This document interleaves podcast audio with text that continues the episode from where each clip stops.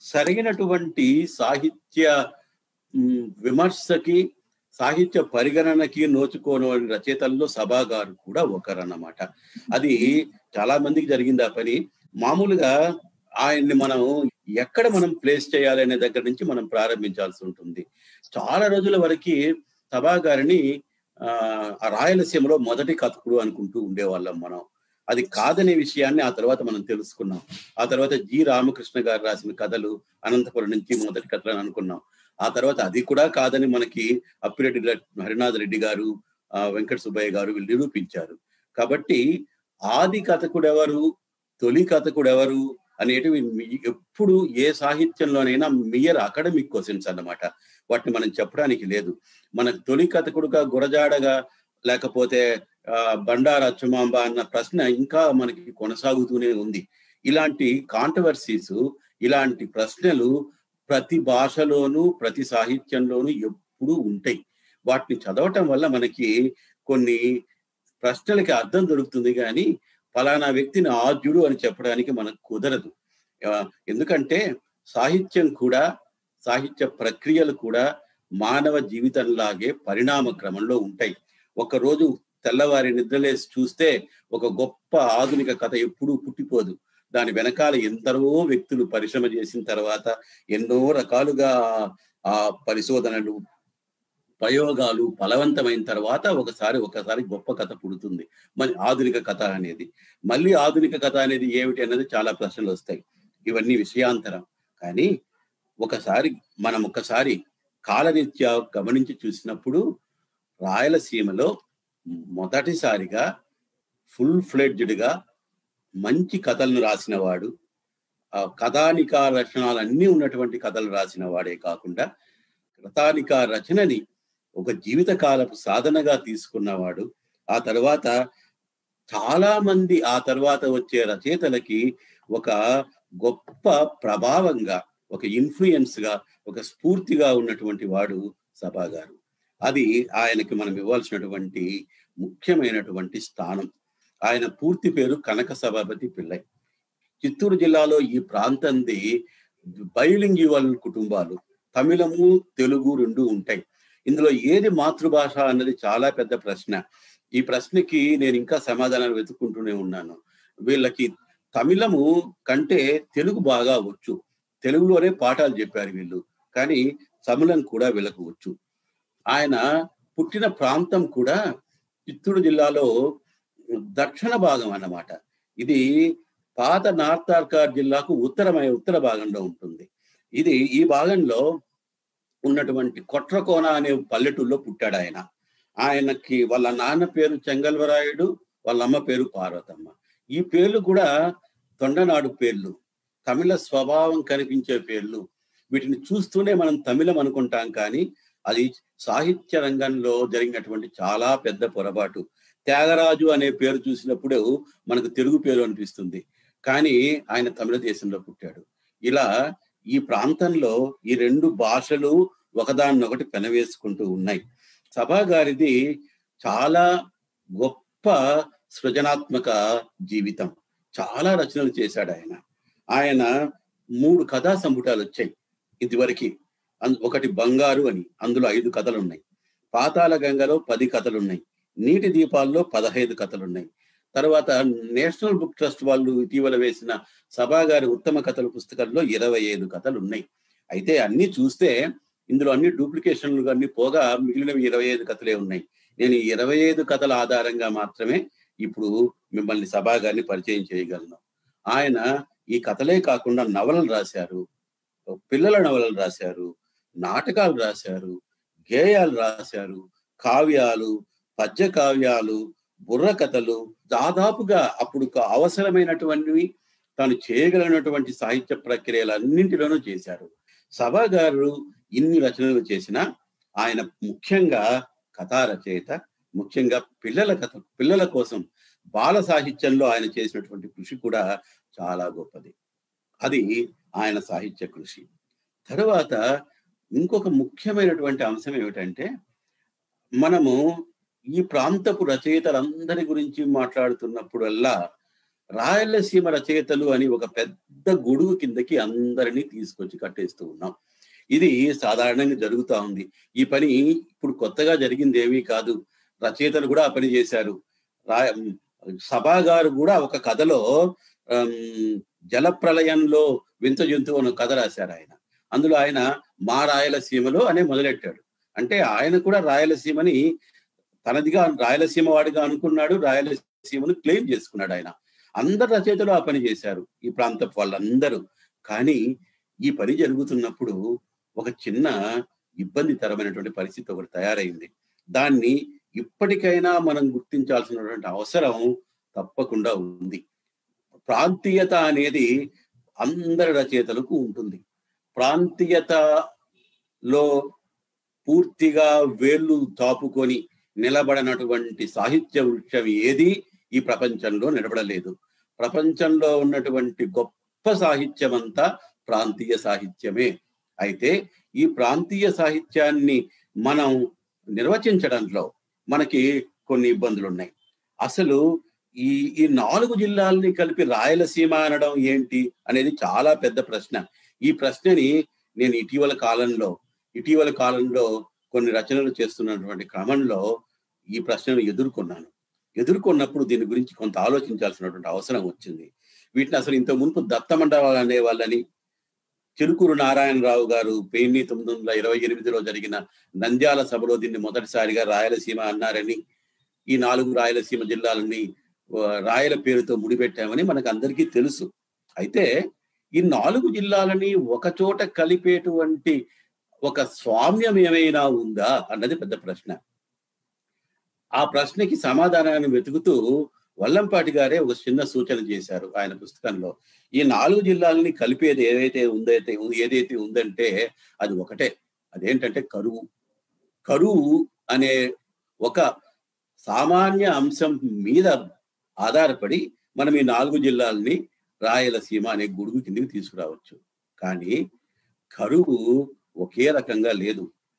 ఈ నాలుగు వ్యవసాయ ప్రాంతాలే అయినా వ్యవసాయం కూడా ఈ నాలుగు ప్రాంతాల్లో ఒకే రకంగా లేదు.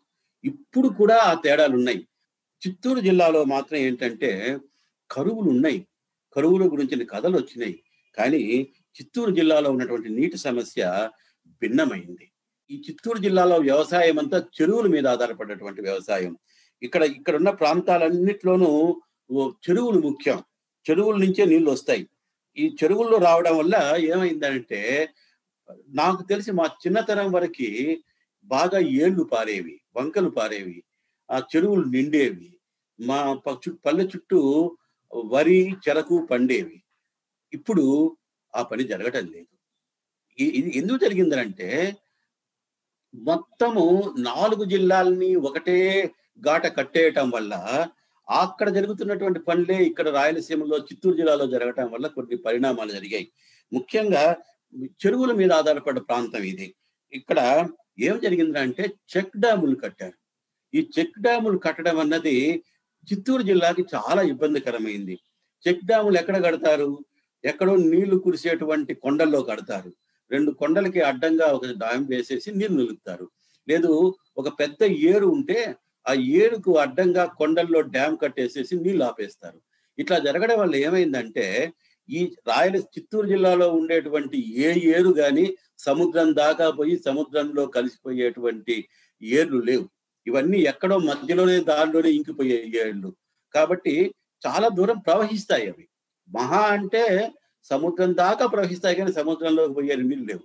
ఈ నీళ్ళకు చెక్ డ్యాములు కట్టడంతో ఏమైపోయిందంటే ఈ నదీ పరివాహ ప్రాంతాలన్నీ ఎండిపోయాయి. చిత్తూరు జిల్లాలో ఈ నదీ పరివాహ ప్రాంతాలన్నీ ఎండిపోవడం అనేది అప్పుడే జరిగింది. బావులు చెరువులు ఇవన్నీ పోయాయి. ఈ పోవడం వల్ల ఏమైందంటే నదీ పరివాహిక ప్రాంతాల్లో ఉండేటువంటి పంటలన్నీ ఎండిపోయాయి. భూముల్లో భూగర్భ జలాలన్నీ ఎండిపోయినాయి. నదులు మనుషులకు తాగడానికి నీళ్ళు అవసరమేనని కళ్యాణి డ్యామ్ కట్టాం కానీ కళ్యాణి డ్యామ్ నుంచి ఇటు కాళహస్తి దాటుకొని వెళ్ళే ప్రాంతం వరకే ఉండేటువంటి ఒక నూరు కిలోమీటర్ల దూరంలో వ్యవసాయం పాడైపోయింది. భూగర్భ జలాలన్నీ పోయాయి. దీన్ని మొట్టమొదట కనిపెట్టిన వాడు పులికంటి కృష్ణారెడ్డి గారు. ఆయన బంగారు సంఖ్యలు అనే కథలో కళ్యాణి డ్యాం కట్టిన తర్వాత పొలాలకి ఎటువంటి బంగారు సంఖ్యలు పడ్డాయి అని రాశాడు ఆయన. అది జీవితాన్ని గమనించినప్పుడు తెలిసే విషయం.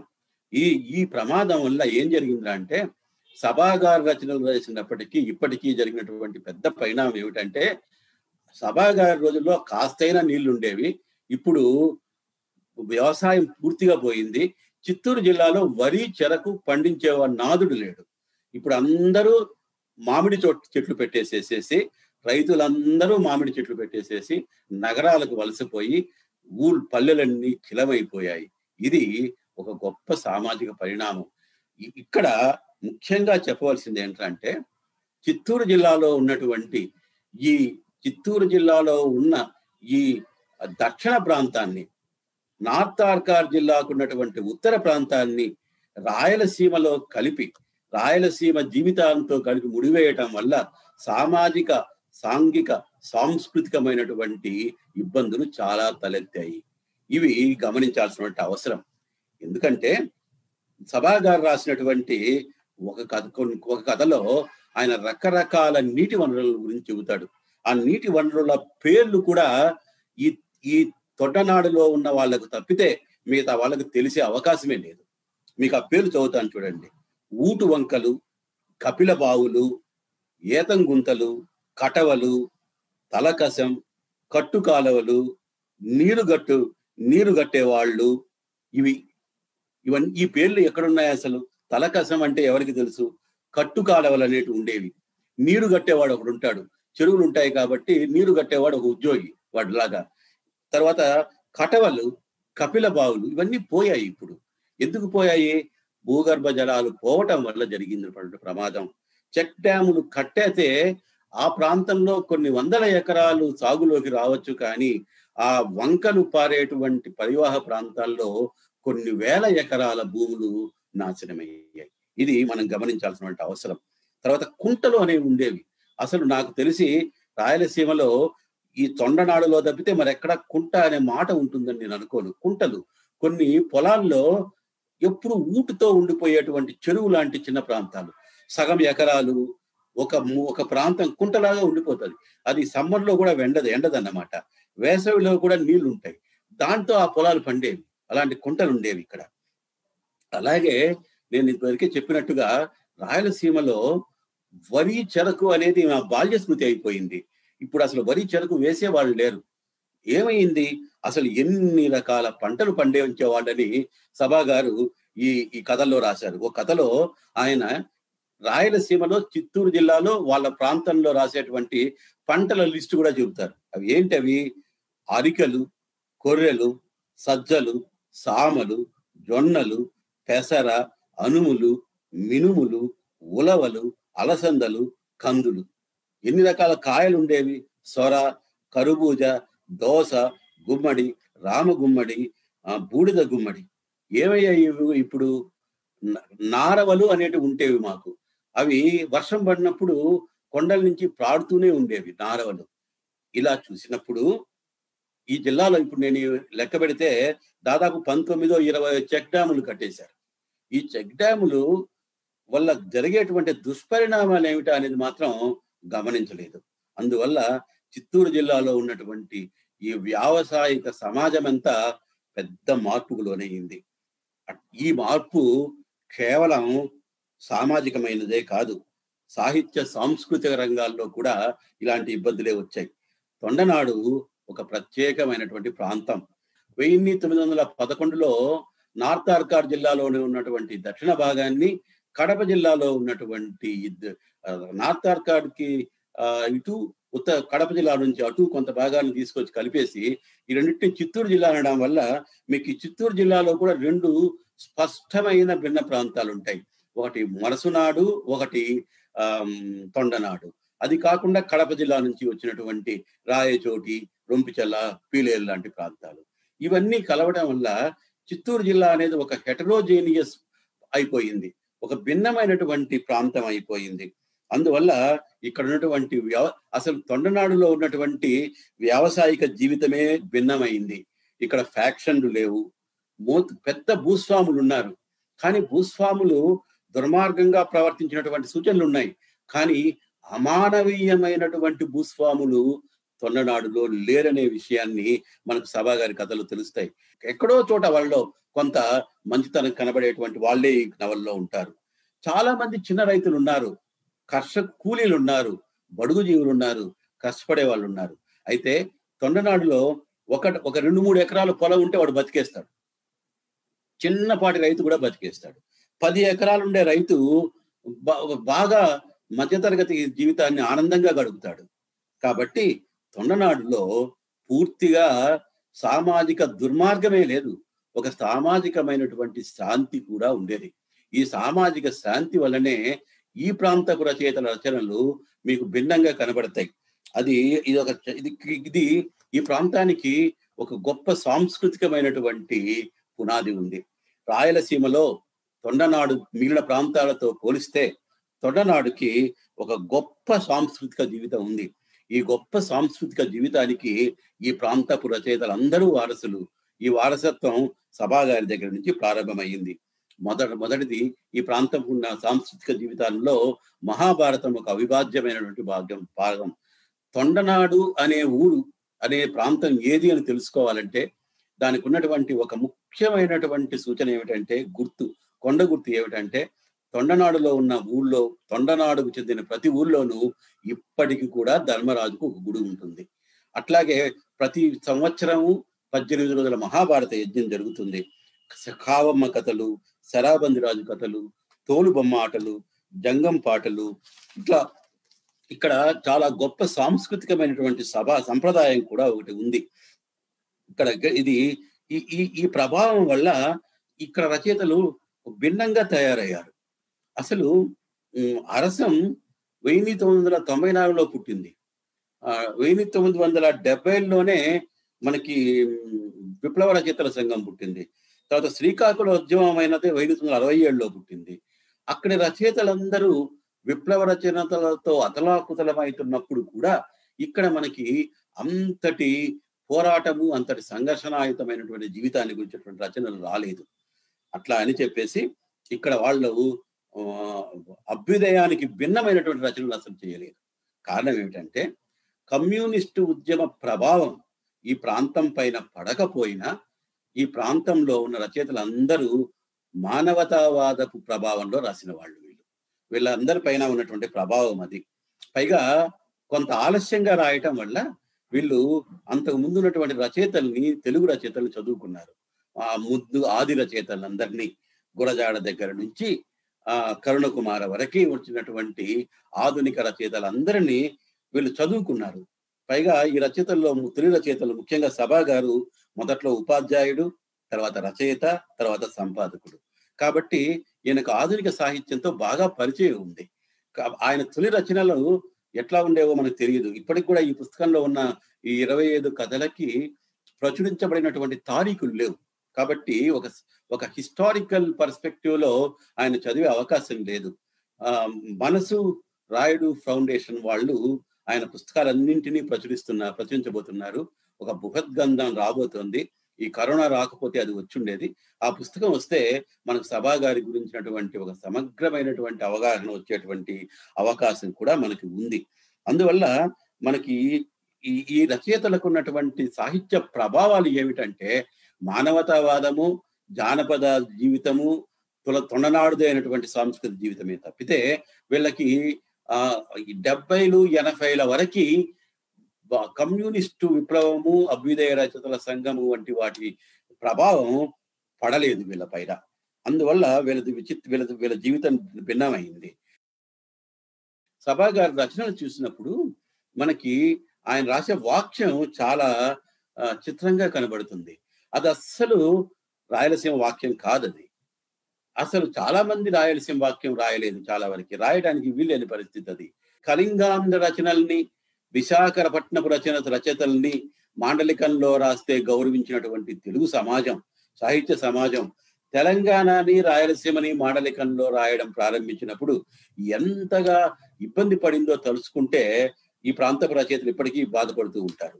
ఇందులో ఒక సాహిత్య వివక్ష ఉందేమోనని వాళ్ళ బాధ ఉంది. ఇందులో కొంత న్యాయం కూడా లేకపోలేదు. నేను ఎందుకు చెబుతున్నానంటే వెయ్యిన్ని తొమ్మిది వందల అరవై తొమ్మిది వరకు కూడా ఈ పని జరిగింది. వెయ్యి తొమ్మిది వందల అరవై తొమ్మిదిలో చిత్తూరు జిల్లా సాహిత్య చరిత్ర చిన్న పుస్తకం వచ్చింది. ఆ పుస్తకం యాభై పేజీలు. ఆ పుస్తకం పైన మూడు వందల యాభై పేజీల పుస్తకం విమర్శ పుస్తకం వచ్చింది. అసలు నాకు తెలిసి తెలుగు సాహిత్యంలో పని ఎక్కడ జరగలేదు ఒక యాభై పేజీల పుస్తకం పైన మూడు వందల యాభై పేజీల విమర్శ. అది నా దగ్గర ఉంది ఆ పుస్తకం చిత్తూరు జిల్లా సాహిత్య విమర్శనం అని. అందులో ఒక చోట ఆయన అయితే అది పూర్తిగా గ్రాంధికంలో రాసిన పుస్తకం. అందులో ఒక ఒక ఒక ఒక అధ్యాయం అంతా ఆయన రగడ అనే మాటను పట్టుకున్నాడు ఆయన. ఈ రగడ అంటే ఆయన వర్తగా సంస్కృతంలో ఎన్ని రగడలు ఉన్నాయి రగడకి ఎన్ని మాటలు ఉన్నాయి దీన్ని ఇంత ఆ, ఉదాసీనంగా వాడేయచ్చా అని పట్టుకున్నాడు. అది చిత్తూరు జిల్లాలో ఉన్నటువంటి సాహిత్య వాతావరణం చాలా రోజుల వరకు. అందువల్ల ఈ రచయితలు చాలా రోజులు కానీ దాన్ని పట్టించుకోకుండా పెద్ద పోరాటమే చేసినారని మొట్టమొదటి నుంచి తెలు- వాక్యానికి రాయలసీమదైనటువంటి వ్యక్తిత్వాన్ని తెలుగు వాక్యానికి ఇచ్చారని మనం సభాగారి రచనలో స్పష్టంగా తెలుసుకోవచ్చు. అప్పుడే ప్రారంభమైంది అసలు. అందువల్ల ఇంకొక ఆశ్చర్యకరమైనటువంటి అంశం ఏమిటంటే సభా గారు జీవితంలో చలం గారికి చాలా దగ్గరవాడు. చలంతో ఆయనకు బాగా సాన్నిహిత్యం ఉండేది. ఆయన దాదాపు అరవై వెయ్యి తొమ్మిది వందల అరవైలో నుంచే అనుకుంటా ఆయన ఎనభైలో పోయారు ఆయనకు దాదాపు రెండు మూడు దశాబ్దాల పాటు చలం గారి జీవితం చలం గారితో అనుబంధం ఉండేది. కానీ ఆ చలం గారు ఎవరు అరుణాచలంకి వెళ్ళిపోయిన చలం గారు అందువల్ల స- సాహిత్య పైన ఎక్కడ కానీ చలం ప్రభావమే కనబడదు. పూర్తిగా ఎక్కడ కానీ కథలో కానీ వస్తువులో కానీ ఆయన వాక్యంలో కూడా ఆయన వాక్యంలో నాకు ఎక్కువగా కుటుంబరావు గారి వాక్యం కనబడుతుంది. ఆ వాక్యంలో ఏమి అలంకారాలు లేకుండా మంచినీళ్ళలాగా ఒక మంచి వాక్యం అంతలా రాయడం చాలా కష్టం. అది కుటుంబరావు గారు సాధించినటువంటి చాలా గొప్ప శైలి. ఆ శైలికి రాయలసీమ శైలిని కలుగుతాడు ఈయన. అసలు చలం గారి ఇన్ఫ్లుయెన్స్ సభా గారి జీవితం పైన ఉంది సభా గారు ఆధ్యాత్మిక జీవితం పైన కూడా ఉంది. ఆయన చివరి రోజుల్లో విశ్వరూప దర్శనం అని చెప్పి ఓ పుస్తకం రాశారు. అసలు సభా గారు తమ అబ్బాయికి రమణ అని పేరు పెట్టుకున్నారు. అది రమణాశ్రమానికి వెళ్ళిన తర్వాత జరిగినటువంటి పని. ఆయన జీవితం పైన ఉన్నటువంటి ఈ ప్రభావం ఆయన కథల మీద ఎక్కడా కనిపించదు. అది చాలా ఆసక్తికరమైనటువంటి అంశం. సభా గారి జీవితం చాలా చిన్న స్థాయి నుంచి వచ్చాడు ఆయన.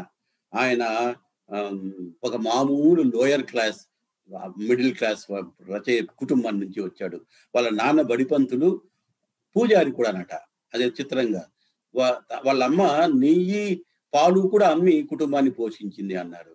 ఆయనైతే అయితే పశువుల్ని కూడా కాకుండా కాస కాశాడు. తర్వాత ఎరువులు సేకరించి అమ్మి ఫీజు కట్టి చదువుకున్నాడు. అంటే ఆయనకి ఆ- ఆయనకి తెలుసు. జీవితం తెలుసు. జీవితం తెలిసిన రచయిత జీవితాన్ని అనుభవించిన రచయిత సభా గారు ఆయన అలా ఆ జీ- ఆయన జీవితమే ఆయనకు చాలా గొప్ప ముడిసరుకు ఆ జీవితాన్ని గురించే ఆయన ఎప్పుడు రాశాడు. తర్వాత ఆయన ఆ జీవితాన్ని గురించి రాసిన ఈ ఈ ఇరవై ఐదు కథలు చదివిన తర్వాత ఎక్కడ కానీ వాస్తవికతను తప్పని కథలు ఆయనవి. ఎప్పుడు రొమాంటిక్ ప్లేన్కే వెళ్ళడు ఆయన. అసలు ఆ ఒక అద్భుతమైనటువంటి రొమాంటిక్ కథ ఇందులో ఉంది కానీ అందులో కూడా చాలా గొప్ప వాస్తవికత ఉంది. ఆయన కథలు వాస్తవికతలో నుంచి వాస్తవికతావాదంలో పుట్టాయి. ఆయన స్వాతంత్ర్యానికి పూర్వం పుట్టినవాడు ఇరవై మూడులో. ఈ స్వాతంత్ర్యపు పూర్వ ఆదర్శపు వాదం దగ్గర నుంచి స్వాతంత్ర్యానంతరం మనకు జరిగినటువంటి భగ్న స్వప్నాలను గురించి మనం మనకు వాస్తవికతావాదం గురించి కఠిన వాస్తవత్వాల వరకు ఆయన రచన సాగింది. అందువల్ల ఆ గాంధీ కాలం నాటి ఒక ఆదర్శవాదము చాలా కథల్లో కనిపిస్తాయి. అలాగే ఆ తర్వాతి కాలంలో ఆయన చూసిన జీవితం ఆయనకు కనిపించినటువంటి సత్యాలు ఆయన స్వప్నాలు భగ్నం కావడం ఆయన స్పష్టంగా చూపిస్తాడు. దాదాపుగా వాస్తవికతావాదానికి భిన్నంగా ఎక్కడా సాగలేదు. సభా గారి కథల దగ్గరికి వస్తాం. ఆయన వ్యవసాయ జీవన కల్లోలాన్ని చిత్రీకరించిన కథకుల్లో సభా గారు చాలా గొప్ప కథకుడు. నేను చెప్పినట్టుగా ఆయన వాక్యం కుటుంబరావు గారి వాక్యాన్ని లాగే ఉంటది. ఆ వాక్యానికి ప్రాంతీయమైనటువంటి ముద్రలు తొలుగుతాడు ఆయన కొన్ని చదివితే మీకు తెలిసిపోతాయి. కథ అంబ అనే కథ ఇలా ప్రారంభమవుతుంది. ఒక తడి చాలనుకుంటాను. తడి ఒక్క వరసైనా పర్వాలేదు. అది ప్రారంభం. ఒక తడి అనే మాట తొండనాడు వాళ్ళకి మాత్రమే తెలుస్తుంది. పొలానికి ఒక తడి కట్టడం. ఒకసారి అది తడి కట్టితే అది బతికిపోతుంది అన్నమాట అది పరిస్థితి. పాలు పోసుకుంటున్న కంకులు అన్నమాట వరి పాలు పోసుకుంటోంది. ఆ సమయంలో వాడికి ఏం కావాలంటే ఒక్కసారి నీళ్ళు కట్టేస్తే ఆ పొలం బాగుపడిపోతుంది కదా అని. ఏం చేయాలి? ఊళ్ళో ఉన్న బావులన్నీ ఎండిపోయాయి. అయితే జానయ్య అనేవాడి బావి మాత్రం ఎండిపోలే. సభా గారు అలవోకగా చెప్పినట్టే చెబుతాడు. చెప్పినా ఆయన గొప్ప గొప్ప సాంఘిక చరిత్రనంతా దాంట్లో నిక్షిప్తం చేస్తాడు. ఆ- ప్రాంతాన్నంతా దాన్ని పరిచయం చేస్తాడు ఆయన. ఆ బావికి పన్నెండు మంటలట. ఒక మట్టు అంటే దాదాపు ఆరు అడుగులని లెక్క. అది పన్నెండు మట్ల బావి. అందులో కింద ఒక బట్టు వరకు నీళ్ళున్నాయి ఆ మట్టు నీళ్ళు ఎట్లన్నా వాడుకొని వాడిని వాడి దగ్గర అరువు తీసుకొని తన పొలానికి కట్టుకోవాలనుకుంటాడు పున్నయ్య. వాడు ఎంతటి వ్యవసాయదారుడైనా కొంచెం నీళ్ళే ఉన్నా పాపం వాడి పొలం ఎండిపోతుంది కదా ఇద్దాం అనుకుంటాడు ఇద్దాం అనుకున్న దగ్గర ప్రారంభమైంది ఈ పున్నయ్య అనేటువంటి వాడి బాధ. ఏమైంది? వాడు ఆ బావికి ముందు మోకుతాడు తొండము తాడు తెచ్చి ఏతం వేసినాడు. ఆ తర్వాత పనిచేసే వాళ్ళకి సంగటి పెట్టాడు. రెండు ఒక్క పేర్లు తమలపాకులు పిడికడు పొవాకు ఇచ్చినాడు. కానీ రాయలసీమలో ఏమంటారంటే యముడు ఒకరిని చంపితే ఏతాము ముగ్గురు చంపుతుందనే మాట ఉందట అది ఈ కథలో ప్రూవ్ అవుతుంది కూడా. అప్పుడు వాడు అక్కడ అక్కడి నుంచి తన పొలానికి వెళ్ళాలంటే అది తన పొలం ఎత్తులో ఉంది. ఎత్తులో ఉండే పొలానికి ఏతం కట్టాలి. ఈ ఏతం కట్టాలంటే దాన్ని పైకి ఎక్కించాలి పైకి ఎక్కించడానికి ఏతం వేయాలి. ఆ ఏతం వేయడానికి మనుషుల్ని పెట్టాడు. తన వాళ్ళని తన కుటుంబం అంతా నియోగించినాడు. తన స్నేహితులంతా పెట్టాడు. ఇంత పెట్టి ఆ వాళ్ళకి దానికి చాలా పనులు చేశాడు ఆయన. నేను చెప్పాను కదా కథ అంతా చదువుదాం అనిపిస్తుంది అని చెప్పేసి అసలు దానికి పూజ చేశాడు. పూజ చేసిన తర్వాత ప్రారంభమైంది. ఆ తర్వాత దరువు దగ్గర నుండి దారాలు దించి ఒక కొనగిత్తకు దారాలు కట్టాడు. ఆ గత్ తర్వాత బాణం దించాడు. దించిన తర్వాత వాడు పడుకుంటే కష్టం అని చెప్పేసేసి పనిచేసే వాడికి సారాయి తెచ్చి పెట్టాడు కోడి కోసి పెట్టాడు ఇంత చేసేసేసి తర్వాత ఎట్లాగో ఒంట్లో ఉన్నటువంటి నగలు విగలు అన్ని అమ్మి ఏతం తేయడానికి ప్రారంభించాడు. ఏతం తోడితే ఏమైంది? అర్ధరాత్రి మొదలయ్యింది. అర్ధరాత్రిలో నీళ్ళు ఊడతాయి కాబట్టి ఎప్పుడు తెల్లవారుజామున ఎందుకు ఎందుకు ఏతం తోడుతారు తెల్లవారుజామున అయితే నీళ్ళు ఉంటాయని వాడు చీకట్లోనే తోడడానికి ప్రారంభించాడు. ప్రారంభించి నీళ్ళు కడుతూ ఉండగా ఏమైంది? ఆ ఆ ఎత్తుడు పాపం బక్క దిగిపోయి ఎద్దు పడిపోయింది. ఎద్దుతో పాటు పుల్లయ్య పడిపోయాడు.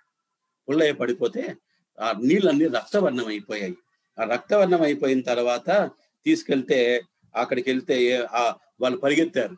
పరిగెడి వాడు పాపము ఆ పొలానికి పంట కడుతున్న నీళ్ళు కడుతున్నంత సేపు ఎన్ని ఒడ్డు పండుతాయి ఆ నీళ్ళు వస్తే ఏం చేయాలి?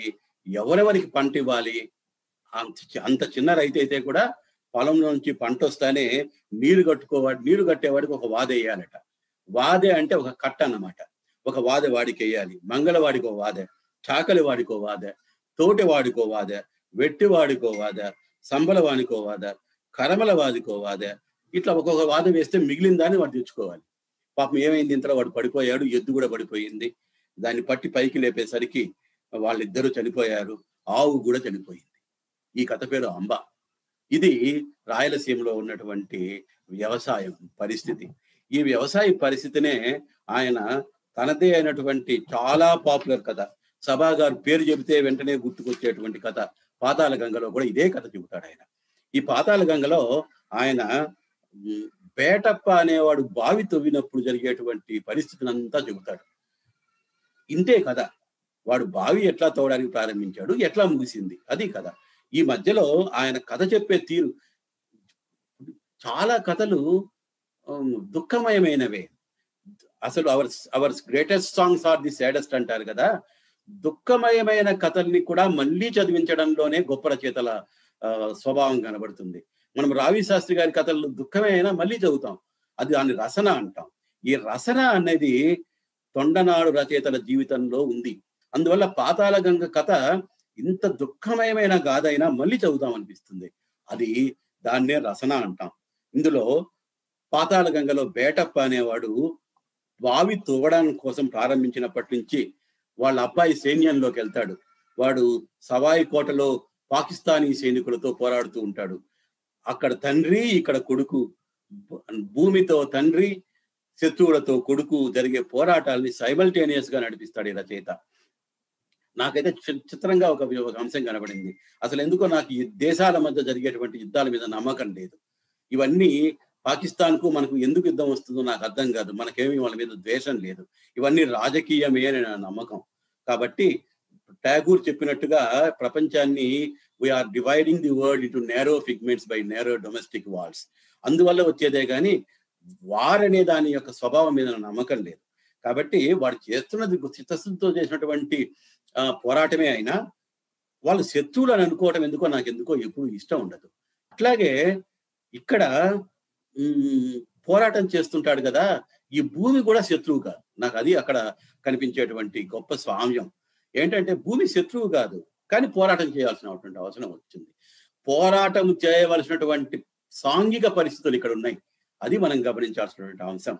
అది మనం గమనించాల్సినటువంటి స్వామ్యం. ఇప్పుడు ఈ కథను పరిచయం చేయాలంటే నిజంగా మళ్ళీ కథను చదవాలి. పాతాల గంగ గొప్ప రచనల్లో ఒకే థీమ్ ఉండదు. పాతాల గంగ తొండనాడు అని నేను ఇప్పుడు చెబుతున్నాను చూడండి. ఈ ఈ ప్రాంతపు సాంఘిక సాంస్కృతిక ఆర్థిక రాజకీయ చిత్రం.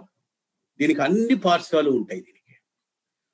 ఇందులో ఆయన చూపించినటువంటి సాంస్కృతిక జీవితం అనితర సాధ్యమైంది. ఒక చారిత్రకారుడు చేయాల్సినటువంటి పని చేశాడు ఆయన. ఎంత పని చేశాడు? ఎన్ని చేశాడు ఆయన? ఆ ప్రాంతపు సంస్కృతినంతా చూపెట్టాడు. ఆ వాళ్ళు వాళ్ళకు ఉన్నటువంటి నాగరికతను చూపెట్టాడు. వాళ్ళకు ఉన్నటువంటి చూపెట్టాడు. వాళ్ళకున్నటువంటి మూఢనమ్మకాలను చూపెట్టాడు ఆయన. వాళ్ళకున్నటువంటి నగలు ఈ వాళ్ళు వాళ్ళకున్నటువంటి నగలన్నీ అమ్మి కొడు అమ్మి ఆ బావిని కొడతాడు వాడు. రకరకాలుగా కొడతాడు. ముందు వడ్డే వాళ్ళని తీసుకొస్తాడు మళ్ళీ పెట్లొప్పు పెట్టేవాడిని తీసుకొస్తాడు మళ్ళీ మందు పెట్టేవాడిని తీసుకొస్తాడు రకరకాలుగా పెడతాడు ఆయన. ఇప్- ఇప్పుడు ఒక్కొక్కసారి ఒక్కొక్క నగ అమ్మేయాల్సి వస్తుంది. అసలు ఆ నగల పేర్లే మనకు తెలియవు. అవి ఎన్ని రకాల పేర్లు పెట్టాడు ఆయన? గజ్జలాడ్డిగా పాత సిరుమానం కంచు కుప్పెలు గిగిరెట్లు కర్ణపూలు గుబావళ్ళు బొందు పోగులు నుములి ముళ్ళు కమ్మలు మాటీలు సత్తులు బులాకీలు తెల్లరాళ్ళ కమ్మలు నీలాల తొంగటీలు ఆ ఎన్ని అన్నిటికీ మోస్ట్ ఆథెంటిక్ స్టోరీ ఆథెంటిక్గా ఉండడం అంటే రచయితగా తెలియాలి ఆ జీవితం. ఆయన ప్రతి విషయాన్ని స్పష్టంగా ఏమిటో కూడా చెబుతాడు. కేపులు అంటే ఆ కేపులు ఏమిటో కూడా చెబుతాడు ఆయన. అందువల్ల కథకి ఆథెంటిసిటీ వస్తుంది. సుఖమయమైనటువంటి జీవిత కథను కూడా ఆయన ఒకటి రాశాడు ఆయన. ఈ కథ కూడా సభాగారి పేరు తలుచుకున్నప్పుడల్లా గుర్తించాల్సినటువంటి కథ. ఈ కథని మనం ఎప్పుడూ గుర్తించుకోవాలి. ఇది ఆయన రాసినటువంటి గొప్ప కథల్లో ఒక కథ. ఇది ఇది కథ పేరు మిథున లగ్నం. ఈ కథ చాలా గొప్ప రొమాంటిక్ కథ. గొప్ప ప్రణయ కథల్లో తెలుగులోని గొప్ప ప్రణయ కథల్లో ఈ కథ తప్పకుండా ఉంటుంది. అయితే కేవలం ప్రణయ కథ అయితే దాన్ని ఎందుకు గుర్తుపెట్టుకుంటాం? ఈ కథ అంతా ఆయన ఒక మాటే చెబుతాడు. ఒక్క విషయం చెప్పడానికి రాశాడు ఆయన. సేద్యగాడికి సెలవు ఉండదు అని ఆయన మాట. వ్యవసాయం చేసేవాడికి సెలవు ఉండదు అని చెబుతాడు ఆయన ఈ కథలో. ఈ కథలో ఒక కొత్తగా ఒకడికి పెళ్ళి అవుతుంది. వర్షాకాలం పోతేనే పెళ్ళి అయింది ఆ రైతుకి. వాడి పేరు బసవయ్య. వాడు సుభద్ర అనే అమ్మాయిని పెళ్ళి చేసుకున్నాడు. ఇరవై మైళ్ళ అవతల ఉండే అమ్మాయి అమ్మాయి. పెళ్ళవుతూనే అవుతూనే సంసారం పెట్టేసే రోజులు కావు కదా. ఇప్పుడైతే పెళ్ళి చేసేసి వెంటనే అమెరికా పంపించేస్తాం మనం రెండో రోజే. అది ఆ రైతులకు అదే కుదరదు. వాళ్ళకి ఉగాది రావాలి ఉగాది సాంగ్యం చేయాలి కొత్త అల్లుడు రావాలి. ఉగాది సాంగ్యంతో పాటు అల్లుడిని అల్లుడి అల్లుడిని అల్లుడితో పాటు కూతుర్ని పంపిస్తారు. కొద్ది రోజులు ఆమె పుట్టింట్లో ఉంటుంది. పుట్టింట్లో ఉంటే వీడికి పెళ్ళాం మీదే ధ్యాస. ఉగాది వస్తోంది. ఒక ఇరవై రోజులు ముందే పోదాం అనుకుంటాడు వాడు. కానీ ఎక్కడ కుదురుతుంది? వాడిని చెరుకు తోట బాగా పక్వానికి వచ్చిందిరా నాయన పాడైపోతుంది. నువ్వు దాన్ని చే గానిగాడేసుకో అంటాడు తండ్రి. తండ్రి మీద కొడుకు ఏం కోపం లే వాడు నిజమే కదా అనుకొని పంపు గానిగా ఆడతాడు చాలా కష్టపడి గానిగా ఆడతాడు పదహైదు పెనాలు దిగే రోజుల్లో ఇరవై పెనాలు దించాడు. అట్లా కష్టపడి ఒక పని అయిపోతే ఒక పని అయిపోయిన తర్వాత వాడు ఇంటికి వెళ్ళాడు వెళ్తే ఏమైంది? అది కూడా పది ఎకరాలు ఉండే పొలం. కూతురికి పెట్టిపోతలు చేయడం అంటే ఆ ఇంట్లో చాలా ఇష్టం. ఆ సుభద్ర అనే అమ్మాయి కూడా ఒక వదిన ఒక అన్న ఉన్నారు. వాళ్ళకు కూడా అంటే ఇష్టం. వాళ్ళు ఆమెకి ఏమి ఇచ్చినా ఇబ్బంది పడరు. వాళ్ళ నాయన అన్ని పెద్ద పెద్దవి చేశాడు. మద్రాసు నుంచి స్ప్రింగ్ మంచాలు తెప్పించినాడు. ఆ అన్ని నాలుగు నాలుగు కుండల్లో పలహారాలు పంపించాలంటే పది కుండలు చేసినాడు. ఆ ప- కంచి నుంచి పట్టుచీర తెప్పించినాడు. ఆ తొండనాడులో పెళ్ళి జరిగితే కంచి నుంచి పట్టుచీర వస్తుంది వేలూరు నుంచి కూరగాయలు వస్తాయి. అది ఇప్పటికి కూడా జరుగుతుంది. ఇప్పటికి కూడా తొండనాడులో జబ్బు వస్తే వేలూరు సిఎంసికి వెళ్తాం. ఇది మాకున్నటువంటి సాంస్కృతిక జీవితం. కాబట్టి కంచి పట్టు చీర తెప్పించినాడు. ఆ చీర చూసి ఊళ్ళో వాళ్ళందరికీ కళ్ళు కుట్టినాయి. ఆ చివరికి ఏమైతేనే అల్లుడు వచ్చినాడు. వాడు వస్తే ఏమైంది? ఆ అల్లుడు వచ్చాడు కానీ వచ్చినప్పటి నుంచి పెళ్ళాం కోసం చూస్తాడు. ఈ పిల్ల కనిపించదు. ఎక్కడో చీర కుంగు కనిపిస్తుంది. మాయమైపోతుంది. వాడు కావాలని ఆ పిల్లని చూడాలని నీళ్ళు తెచ్చివ్వమంటాడు. ఆ పిల్ల ఎవరి దగ్గర నీళ్ళు పంపిస్తుంది. వాడు ఇట్లనే వాడికి పాప స్నానం చేసుకుంటే బట్టలు తెచ్చి పెట్టదు. ఎంత చెప్పినా వినదు. ఇంత ఉడికిస్తుంది వాడిని. వాడికి కోపం వస్తుంది.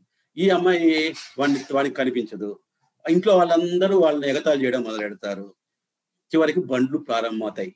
చివరికి బండ్లు ప్రారంభమయ్యేటప్పుడు ఆ ఆ ఒక పెద్ద బండిలో పెళ్ళి కొడుకు పెళ్ళి కూతుర్ని కూర్చోబెడతారు. వాళ్ళ వదిన వాళ్ళ చెల్లెలు కూడా కూర్చుంటుంది. ఏడు బండ్లు ఏడు బండ్లు బయలుదేరుతాయి. ఈ బండ్లన్నీ బయలుదేరిన తర్వాత వాళ్ళ పలహారాలు తింటారు. వాళ్ళ సద్దన్నాలే తింటారు. వాళ్ళకున్న పలహారాలే తింటారు. వాళ్ళ నగలే వాళ్ళు వేసుకుంటారు పాపం ఇందులో కూడా నేను చెప్పినట్టుగా ఒక గొప్ప సాంస్కృతిక జీవితం కనబడుతుంది. అందరూ బయలుదేరుతారు. బయలుదేరేటప్పుడు ఆ పెళ్ళి కొడుకు చెల్లెలు అంటుంది ఇంతసేపు మా అన్న అంటే ఏమో పాపం నువ్వు పట్టించుకోనట్టుగా ఉంటువే. ఇప్పుడు పోయి మా అన్నకు కత్తుకొని కూర్చున్నావు చూడు నువ్వు అంటుంది. ఈ అమ్మాయి ఉడికి ఈ అమ్మాయి ఉడికిపోతుంది మాట్లాడలేంది.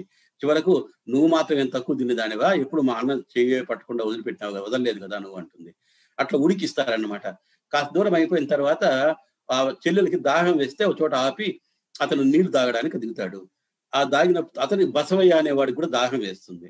దిగేసరికి ఈ అమ్మాయి కోపం వచ్చింది కదా పెళ్ళికూతురికి ఎద్దులు నదులిస్తుంది బండి పరిగెత్తడం బయలుదేరుతుంది. అంటే తను ఒకటే బండి తోలుకొని వెళ్ళిపోతుంది. కాస్త దూరం పోయేసరికి బసవయ్య చూసి పరిగెత్తడం మొదలెడతాడు. అర కిలోమీటర్ పోయేదాకా వాడు పట్టుకోలేడు.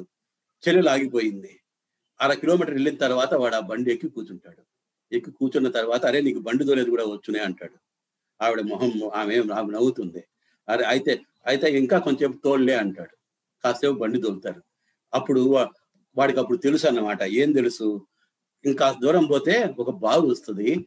ఆ బావి దగ్గర నీళ్ళు ఉంటాయి అక్కడ బండిలో వచ్చే వాళ్ళందరూ సద్దనం తేయడానికి ఆగుతారు. మిగిలిన బండ్లన్నీ రావడానికి అక్కడ ఇంకో గంట సేపైనా పడుతుంది. అక్కడికి వాళ్ళు వెళ్ళబోతారు. అక్కడికి వాళ్ళు వెళ్ళారు. అప్పుడే నిజంగా మిథున లగ్నం ప్రారంభమైంది అని కథ ముగిస్తారు సభాగారు. అది మిథున లగ్నం కథ. ఇది ఇంత గొప్ప శృంగారం కథ ఆయన ఈ కథలో ఆయన చూపించినటువంటి జీవితం ఈ కథలో ఉన్నటువంటి పచ్చి జీవితం ఈ కథలో ఇది ఒక గొప్ప అగ్రశ్రేణి కథకుడు రాసేటువంటి శిల్ప సమగ్రత శిల్ప విశిష్టత ఉన్నటువంటి కథ. అన్ని కథలు అట్లా ఉంటాయని నేను అన్నాను కానీ పాతాల గంగ మిథున లగ్నం లాంటి కథల్లో ఆయన అందుకున్నటువంటి ప్రమాణాలు చాలా గొప్పవి. చాలా గొప్ప కథలు ఇవి రెండు.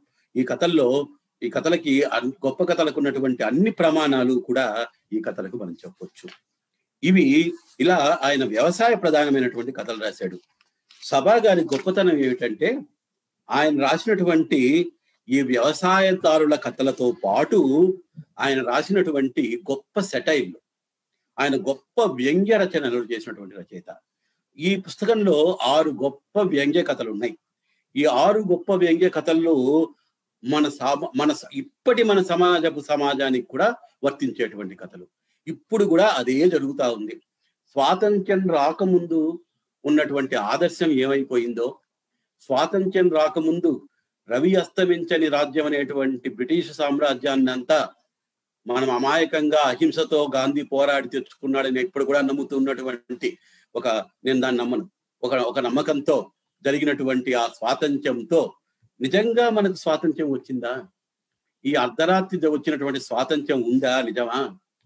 నాకు ఎప్పుడు కాళీపట్నం రామారావు గారి కుట్ర గుర్తుకొస్తుంటుంది. రాజ్యాంగంలో కుట్ర జరిగింది అనేది నిర్విధాన అంశం. ఈ అంశాన్ని మనకి వ్యంగ్య రచయితలు చూపించినంత గొప్పగా ఎవరు చూపించరు? సభ గారు చాలా గొప్పగా ఈ వ్యంగ్య కథల్ని మనకు వ్యంగ్య కథల్లో ఈ హాస్య వ్యంగ్య కథల్లో ఈ సెటైట్స్లో సమకాలీన సమాజాన్ని అంతా ఆయన చూపిస్తాడు. మృత్యుంజయుడు అనే కథ ఉంది. అది చాలా రెలవెంట్ కథ. నిజాలు నిజానికి సత్యాలు ఎప్పుడు పూర్తి సత్యాలుగా ఉండవు సాపేక్షికాలే. ఈ ఈ ఈ ఈ దుర్మార్గమైన కరోనా కాలంలో భగవంతుడితో సమానంగా పనిచేసినటువంటి గొప్ప వైద్యులు ఎంతో మంది ఉన్నారని నేను నమ్ముతా ఉన్నాను. వాళ్ళందరిపైన నాకు భక్తి గౌరవం ఉంది. అదే సమయంలో ఈ కరోనా సమయంలో చాలా దుర్మార్గంగా అమానవీయంగా ఆసుపత్రికి వెళ్ళిన వాళ్ళందరూ వన్ వే ట్రాఫిక్గా వెళ్ళిపోయినటువంటి దుర్మార్గాలు జరిగినవి. చాలా ఉన్నాయి. అది కూడా ఒక సత్యం. ఇటువంటి దుర్మార్గపు ఆసుపత్రుల మీద రాసినటువంటి సెటైర్ మృత్యుంజయుడు. ఒక మనిషి బతికుండగానే చచ్చాడని చెప్పేసి వాడిని తీసుకెళ్ళి మాటరీ గూమ్లో పడేసేస్తారు. వాడు మళ్ళీ వాడు బయటకు వచ్చాడు పేపర్లన్నీ చచ్చిపోయిన వాడు బతికాయి అంటాయి ఇంతకు వాడు నిజంగా చచ్చిపోలే. ఆ హాస్పిటల్లో ఉండే డాక్టర్లు నర్సులు ఎవరూ పట్టించుకోకపోవడం వల్ల దాన్ని వాడు నిజంగా చచ్చిపోయినాడని చెప్పి అనుకొని వాడిని తీసుకెళ్ళి పడేసినారు. వాడు బతికి వరిస్తే వాడిని తీసుకొచ్చి కాపాడినారు. అది జరిగింది. ఇది ఆసుపత్రుల మీద జరిగినటువంటి సటైర్. అట్లాగే ప్రజాసేవకుడు కాలాస్త్రి అని కథ రాస్తాడు ఆయన. ఇందులో రాజకీయ నాయకుడు అనేవాడు ఎలా తయారవుతాడు అంటాడు. The making of a politician అనమాట ప్రజాసేవ పేరుతో చిన్న చిన్న కాంట్రాక్టులు తీసుకోవడం చిన్న చిన్న సేవలు చేయడం తన పేరుతో ప్యాంప్లెట్లు వేసుకోవడం తన పేరు తెచ్చుకోవటం ఒక ఉద్యమం అన్నమాట.